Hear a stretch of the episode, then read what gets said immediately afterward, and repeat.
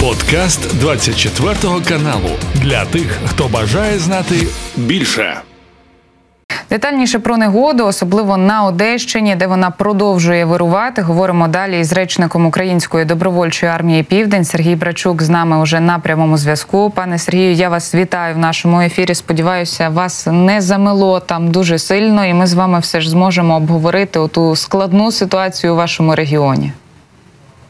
Слава Україні, слава Збройним силам. Ну, принаймні, електроенергія з'явилася вже е, трошечки легше дихати. Є можливість е, долучитися до вашого етеру, проінформувати, що у нас тут відбувається. Е, негода дійсно внесла дуже свої великі корективи в життєдіяльність регіону. Але хочу зазначити відразу, що ситуація, наскільки це можливо, звичайно, за таких погодних умов є повністю контрольованою. Вся критична інфраструктура вона працює. Якщо виникає або вони десь форс-мажорні якісь обставини, то відразу ці проблеми вони вирішуються і ліквідовуються.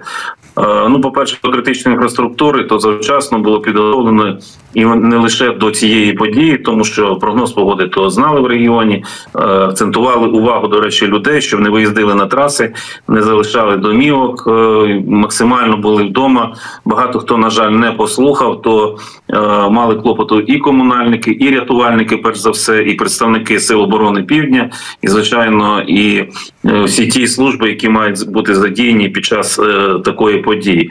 Так, от, власне, ми говоримо про критичну інфраструктуру. Там вона повністю забезпечена генераторами, вона повністю забезпечена пальним на відповідний термін. Все це було продумано і забезпечено оперативним штабом, який е, діє е, при обласній військовій адміністрації, очолює пан Олег Кіпер, це керівник ОВА. Тому ситуація є повністю ще раз кажу, максимально контрольованою. Ніхто не спить. Штаб працює цілодобово, працюють цілодобово ті структури, про які я вже сказав. Закриті траси на Рені, закриті траси на Київ, на Миколаїв. Максимально зараз працюють над тим, щоб визволити людей зі снігового полону. Долучилися я вже сказав до цього військовослужбовців, зокрема Національної гвардії. Е, патрульна поліція понад 30 автівок витягла національні гвардійці. Теж близько трьох десятків автівок. Е, понад сотні людей врятовано. Ну а про ДСНС взагалі не говоримо. Є в них спеціальна техніка, навчені люди, то вони максимально були в цьому задіяні. Що стосується електроживлення, наразі е, у нас дуже багато, понад 300 населених пунктів залишаються без електроенергії. Це майже 150 тисяч е, людей сьогодні по регіону, але бригади відповідні енергетиків працюють і ДТЕКу цілодобово. Є пошкодження не лише на півдні області, там дуже така складна локація, і на півночі, в тому числі, що навіть деякі е, автотранспортні засоби довелося витягати БТРами. Так, от е, і в самій Одесі є пошкодження. Перш за все, мова йде про котельні, тому що вчора, наприклад, довелося вимикати найкрупніші котельні в районах. Навіть е, в одній котельні обвалилося. Там башта відповідна будуть її ремонтувати, але звичайно це відбудеться не сьогодні. Від чого обвалилося? Ну негода, скажімо так, доробила свою справу. Там ремонтні роботи ще раз будуть відповідно починатися, коли це дозволить е, негода. Е, все інше в нас зараз е, майже включено, майже все. Є звичайно проблематика по транспорту. Електротранспорт зранку було е, три трамваї, три трамвайних маршрути. Е, вони були по скороченому графіку діяли і по скороченій відстані, і два тролейбусних маршрути.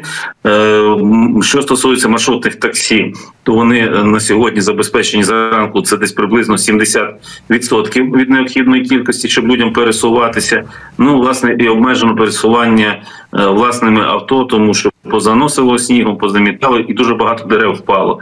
На ранок їх було понад 100, скажу навіть такий, ну і не те, що курйозний випадок. Мерія публікує там на ранок, що 111 дерев по місту, і буквально за це секунди одесити почали додавати локації 112, 113 і так далі, тому подібне, тому що є якісь провулки, до яких ще не дійшла техніка, наприклад. І, Ну і люди власне самі намагаються допомагати, в кого є така можливість е, зночі там і джипери також е, надавали відповідну допомогу максимально наскільки це можливо. Так що ситуація наразі є досить таки складною, але відновлено, відновлено, наприклад, електроенергію. Е, це майже 50 тисяч е, людей. Е, це десятки населених пунктів, які зараз вже забезпечені електроенергією. Але енергією, як кажуть у нас в Одесі, свята до них повернулася. Е, пане Сергію, чи відомо вам наскільки зараз, от е, станом на зараз, ускладнений рух е, в області, якщо ми говоримо про приватні автівки, про рейсові автобуси? Бо ж вранці з'являлася інформація, що на деяких ділянках водії, які от потрапили в негоду, були змушені ледь чи не ночувати на трасі в автівці через ті сильні заметілі. Е, є така ситуація, тому що там перемети, наприклад, на трасі вони десь ну є такі максимально до півтора метра, є метр, ну трошечки менше, але в середньому так метр півтора, то зрозуміло, що е, рух транспорту він повністю блокований. Е, інформація надходить до штабів, інформація відразу обробляється і максимально надається допомогу. Е, поки що не знаю, там слава Богу, якихось трагічних випадків, дай Боже, їх і не буде. Е, максимально сьогодні працюють. Важко зараз сказати, чи всіх витягли. Є інформація, що не всіх, тому що негода вона вирує, вона продовжується, і за, за прогнозами синоптиків, вона принаймні сьогодні ще буде працювати, скажімо так, нам не на користь, але в будь будь-якому разі е, усі локації відомі і людей потихеньку витягають.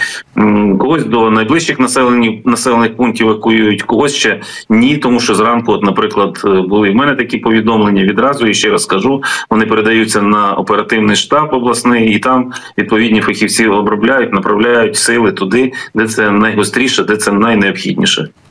Наскільки, е, пане Сергію, на вашу думку і на ваші спогади, то є сильна хуртовина от безпосередньо в Одеській області у порівнянні з попередніми роками?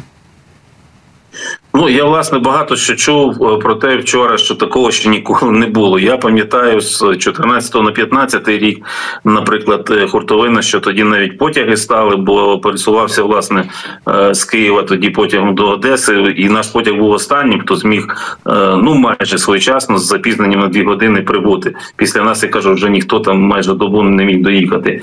Тому тоді дуже багато було снігу. Але зараз ситуація ускладнюється, і сніг це зрозуміло, але дуже сильний вітер, надзвичайно сильний вітер. Е, тому обледеніння є відповідне е, натиск такий, що навіть металеві е, стовпи електромереж вони падали не витримували ні цієї е, напруги, верніше цього навантаження вітрового. Так що е, я не не стільки багато живу на світі, немало там, але не 100 років. То я звичайно не можу сказати, чи за 100 rokів це вперше таке. Були ситуації, коли обледеніння дуже велике було по регіону. Тоді теж дуже багато шкоди все це завдало. Але те, що ситуація є надзвичайно підкреслю, надзвичайно складною, це дійсно можна е, можна сказати, можна це ще раз повторити. Ну дуже сподіваємося, що не негода незабаром вщухне, так і що у рятувальників трохи поменшає роботи у таких колосально важких умовах. Ну а вам, пане Сергію, я дякую за те, що знайшли все ж знайшли час і можливість для нашого ефіру. Сергій вам. Брачук, речник Української добровольчої армії Південь, був з нами на прямому зв'язку. Говорили про негоду на Одещині. Це був подкаст для тих, хто бажає знати більше. Підписуйся на 24 канал у Spotify, Apple Podcast і Google Podcast.